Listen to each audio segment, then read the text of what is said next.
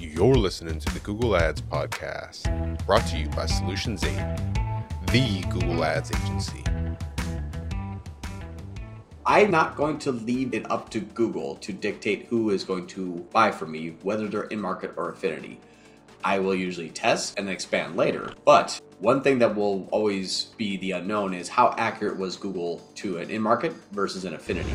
It is bringing in more budget, and we've actually hit a goal that we haven't been able to hit in two years by using the setup. So, this is a really good way to identify audience segmentation, how to measure them, what their type is, what type of ad copy you use, and how to market them. That's a lot to tattoo on my back, but I'm to try to do that one day.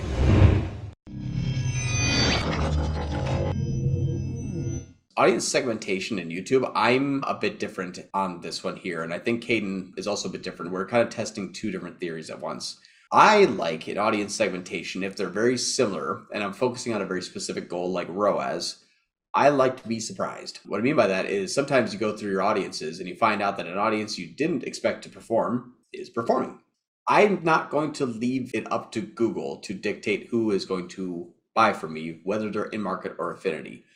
I will usually test and expand later. But one thing that will always be the unknown is how accurate was Google in market versus in affinity. Here's what's cool.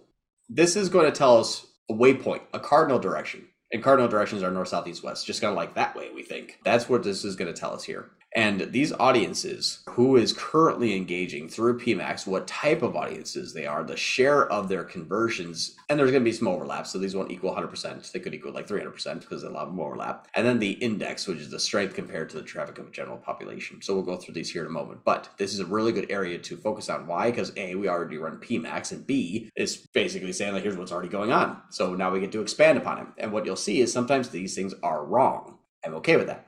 In this area here, we're going to identify what the audience segment is and what kind of type they are. So this one here, the audience segment that Google has identified is women's media fans. These are people that are probably enjoying content from who Google deems to be women. Now in the type, this is affinity. So in this affinity means that these are people that are doing this constantly. They're not just all of a sudden popped up and say, hey, I'm just enjoying the content from this creator.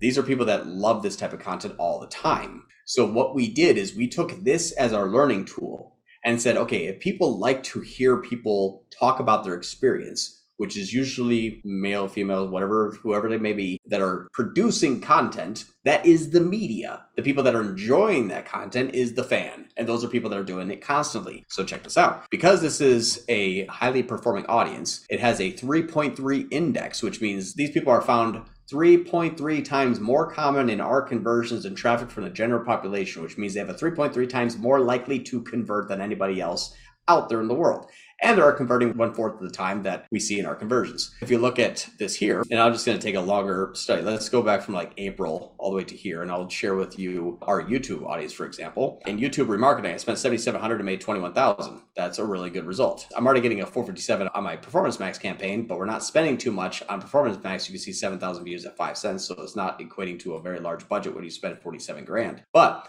my 270 ROAS here is coming from my YouTube remarketing. What type of content do people who enjoy women creators probably want to see? Women. So we have people who enjoy finding content from other women who are most likely women. That's it's actually true because we sell hair care and that's our demographic Instead of Google is telling us that 80% of our sales are coming from the female demographic.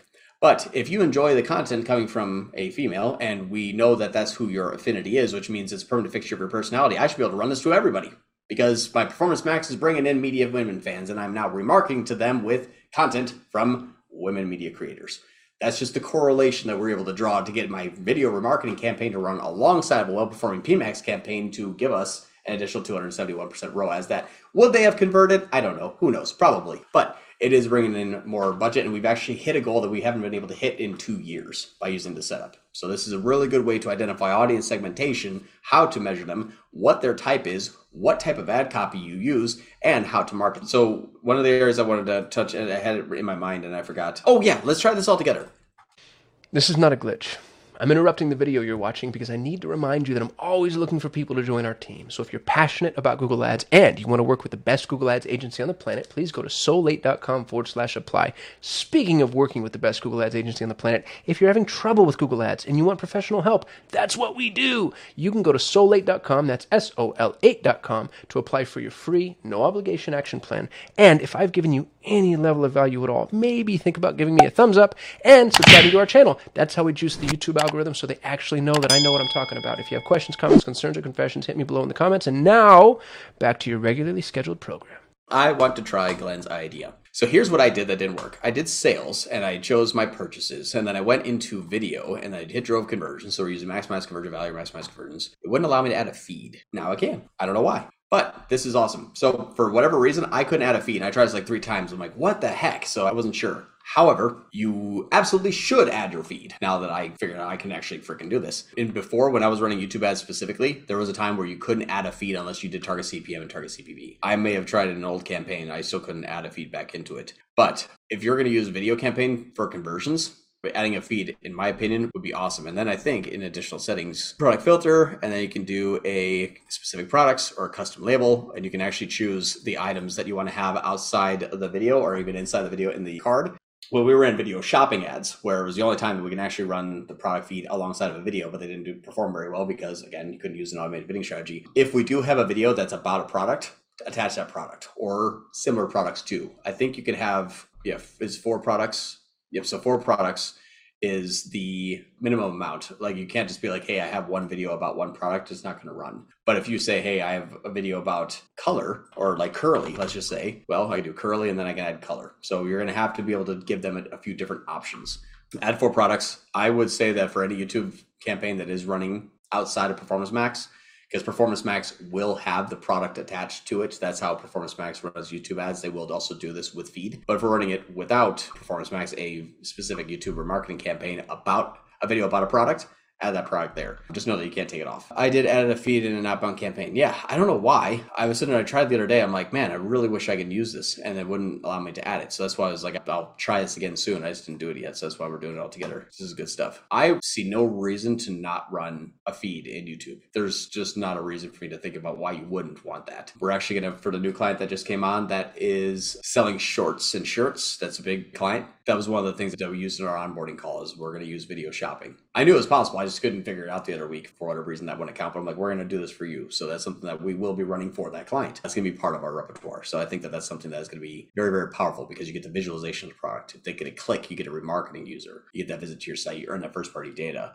and now you've earned that user for the next 540 days. Cool. That covers Glenn. I don't know if you have any questions, Glenn, if you want to hop on off on mute, but does that cover everything that we we talk about I would just default to always using a feed, but that's the me. Yeah, no, I was just when you're going through the accounts, I was just wondering if you were using a feed or not in the setup. That's all. No, and those are not. I don't think so. I didn't build them, but I don't think we are. But we probably should add it for sure. No, that's okay. I'm just setting some up for another account and uh, we're doing top of funnel. And I was just wondering if we should add the feed or not, or what your recommendation was there. Yeah, I would say so. What's funny is a lot of the lift that's going to be coming in from, well, actually, that other client that we're marketing, we can't use a feed on. The one that we did, the dog and cat one, we can't use a feed on that one just because I can't choose the specific products because it's uh, co-op to money. So it's dedicated money for dedicated products. And so I can't use a non co-op video and try to sell a co-op without the co-op ad spend. It's a whole big mess. But for that one, I can't. And I'm still getting that success though without a feed, which is cool.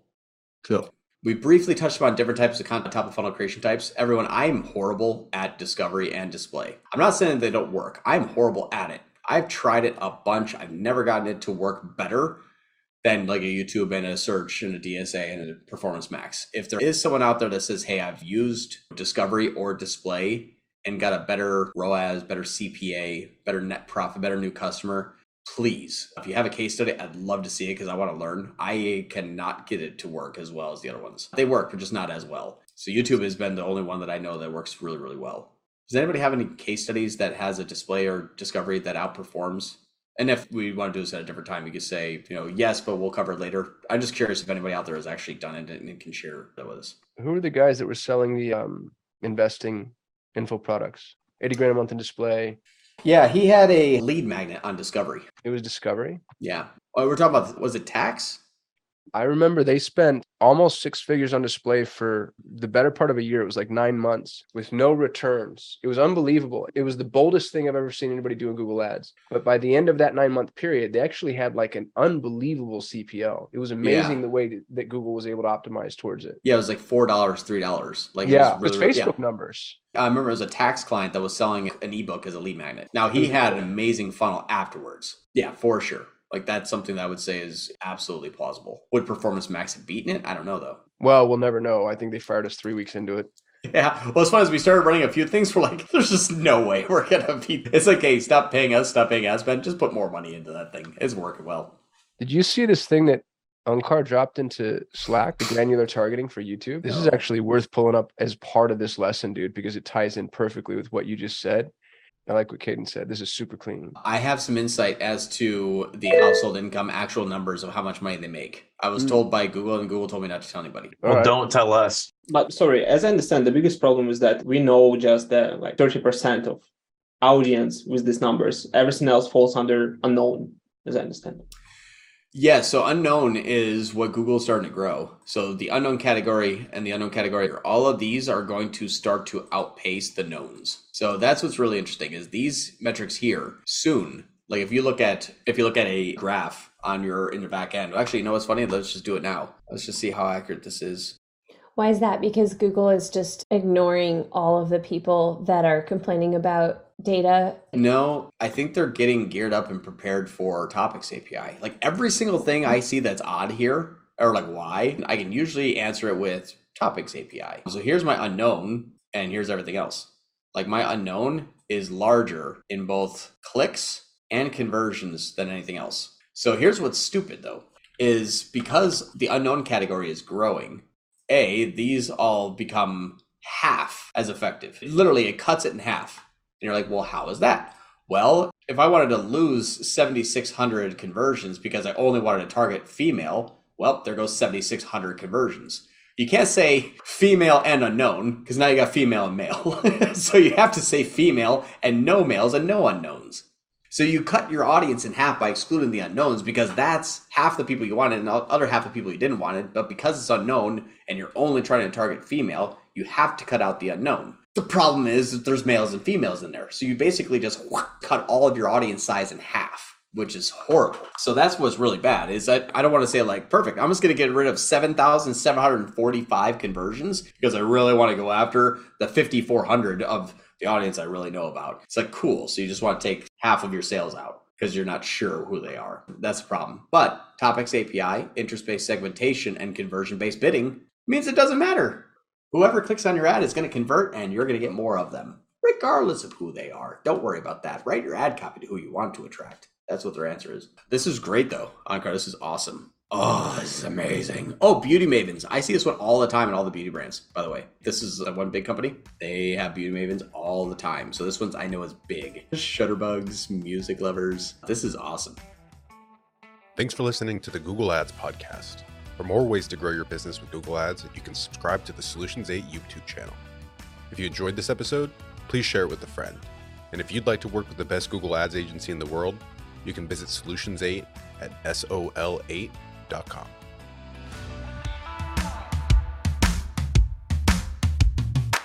Kasim here. If you're running Google Ads, even if your campaigns are successful, my years of experience have taught me that there are almost always enormous improvement opportunities. Now, what if the best Google Ads agency in the world was willing to review your Google Ads campaigns for free and provide you with a comprehensive action plan, no cost or obligation? Notice I didn't say audit or evaluation, I said action plan. A bullet point by bullet point breakdown of exactly what needs to be done to improve your Google Ads campaigns. Yours to keep, no cost or obligation head over to sol8.com to get a free Google Ads action plan customized for your business. No strings attached. That's S O L 8.com. S O L, the number 8.com.